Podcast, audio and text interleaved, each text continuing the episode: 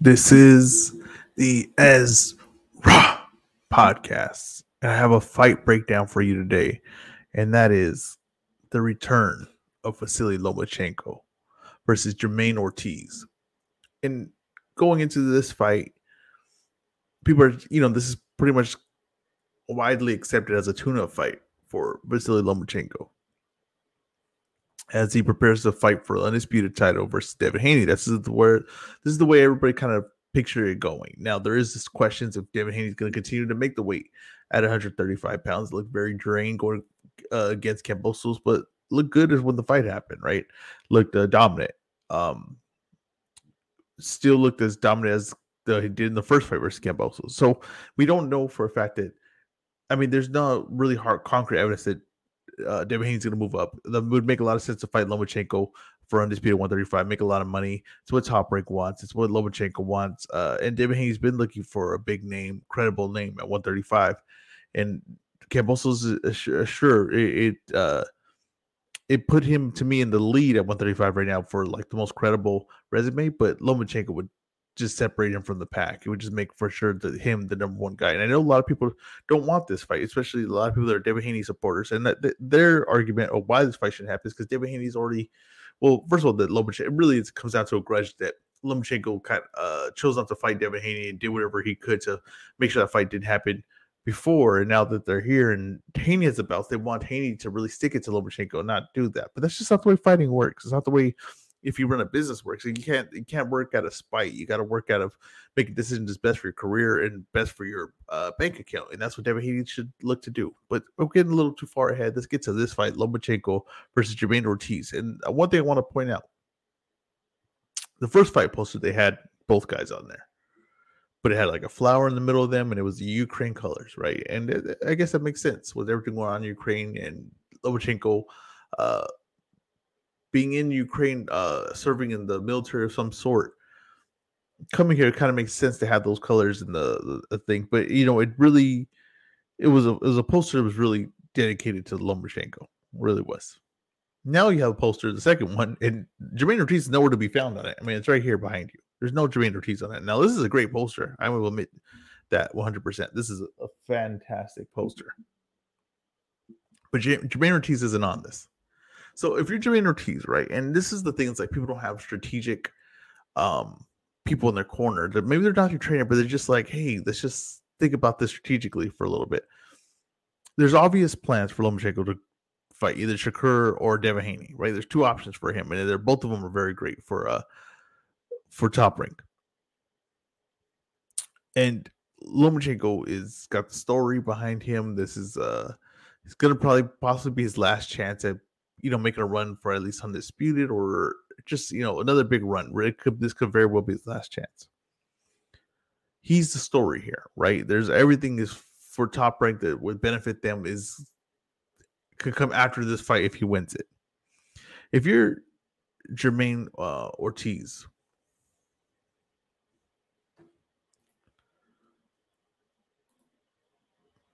you have to know that.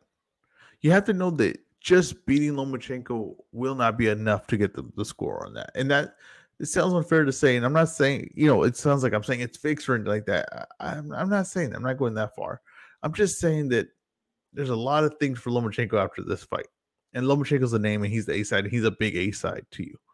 So you really have to take it to Lomachenko. You're really going to have to go for it. And if you feel like you're in the lead, it's still not enough. And you got to be looking to really honestly trying to get him out of there. It has to be that's your mentality. Even if you don't, it has to be a mentality that I was close to getting him out of there every round.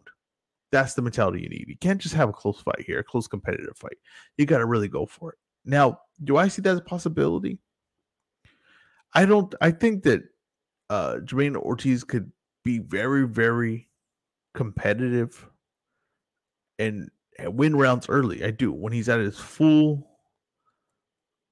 energy bar, when he's at his full capabilities, and he's able to jump in and out, really use his athleticism, I think he could do some things. But the way Lomachenko fights, and a lot of people don't give him credit for it, and it's a thing that I always talk about, is range pressure. Lomachenko is constantly in your range to punch, to make you defensive, to make you move off your spot. So he's constantly making you work, constantly making you think. And the working physically, it's just it's tiring. But another thing is just as tiring is the mental work that's taking, and it's the mental of trying to see what he's doing, trying to adjust to his game, trying to counter, trying to set up your attack. Also just the anxiety of constantly being in punching range, anxiety of a man constantly being on you with that kind of pressure can really break you. And a guy like Jermaine Ortiz, who doesn't have, to me, the discipline or skills or technique to, you know, really emphasize his natural talents. He doesn't have that. And he will really react, and he will really, you can really force him to do whatever you want. He's really out of control in the ring, I would say. And that's the way I would describe it. So I think that when Lomachenko's putting him in his range, Ortiz is going to be very fast and athletic and explosive early, right? And he's going to do things that maybe keep Lomachenko home a little bit. But over time, when you're just constantly able to get that out of him, it's going to wear and tear on him. And then eventually Lomachenko will eventually start getting his offense going and start really applying the pressure, start hitting him with waves of attacks, start hitting him with waves of pressure. Also, Lomachenko is defensively, he's aware. He's a defensively aware fighter. He's a very skilled all around. But with his style, constantly being in range, you're constantly going to put yourself, you're not going to be able to get out of there scot-free. It's just not. And that's why I think a lot of fights are maybe even more competitive than people, they're more competitive than people expect, like with the certain guys, like maybe the Luke Campbell or Pedraza, but it's because he's more of a pressure fighter. He's a pressure fighter that isn't smothering you with his work, but he's just putting it on you as far as like, I'm just constantly in your range. I'm constantly working. I'm constantly doing something that is going to get you to break, right? That's constantly what he's trying to do. And I think that he could very, very, very, very,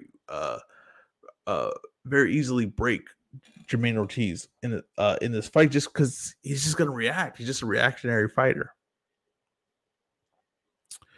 And I think that if he,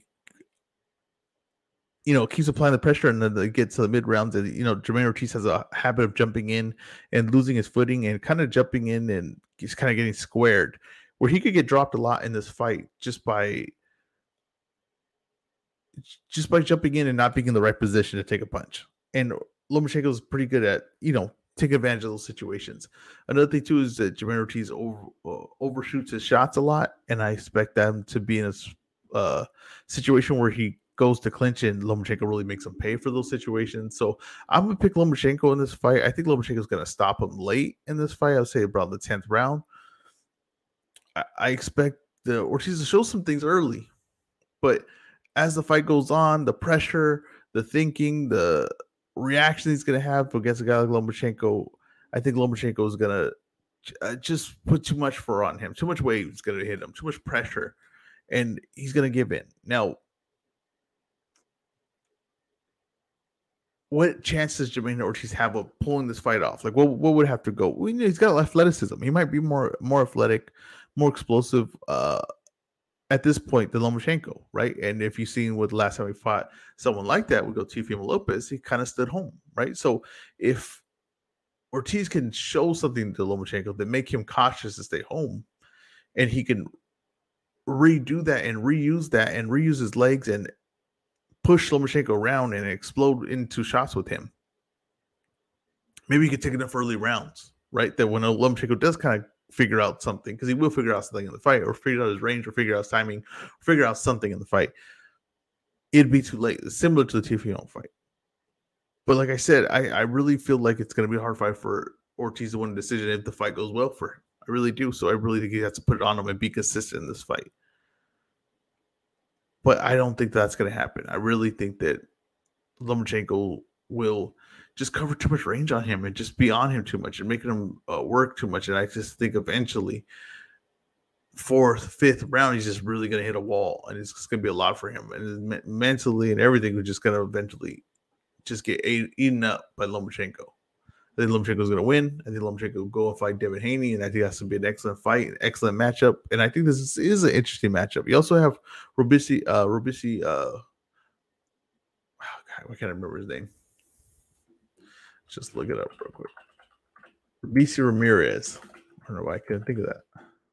BC Ramirez on this card, and he's coming up at the 126-pound weight division. He's a very exciting fighter, so he's another guy to watch out. A lot of prospects on this, especially Torres is also on there, heavyweight prospect for top rank. There's a lot of star qualities. So it's an interesting card to watch. You know, it's going to be similar things where they're building up all like their prospects and everything like that. But the main event is interesting to see where Lomachenko is, to see if, you know, the athleticism, how he's going to do with it. Because remember, the fighters he's going to fight with, Shakur Stevenson and David Haney, are very athletic fighters, very in their prime, use their legs. So a guy like Ortiz, who doesn't have the skill, or you know, isn't as smart in the ring, or doesn't have like the little tactics to, you know, to add to that, but he does have the athleticism and explosiveness. They could probably match these guys. So that's where this gets very interesting. Thank you guys for listening. It's been the As Raw Podcast Breakdown Edition.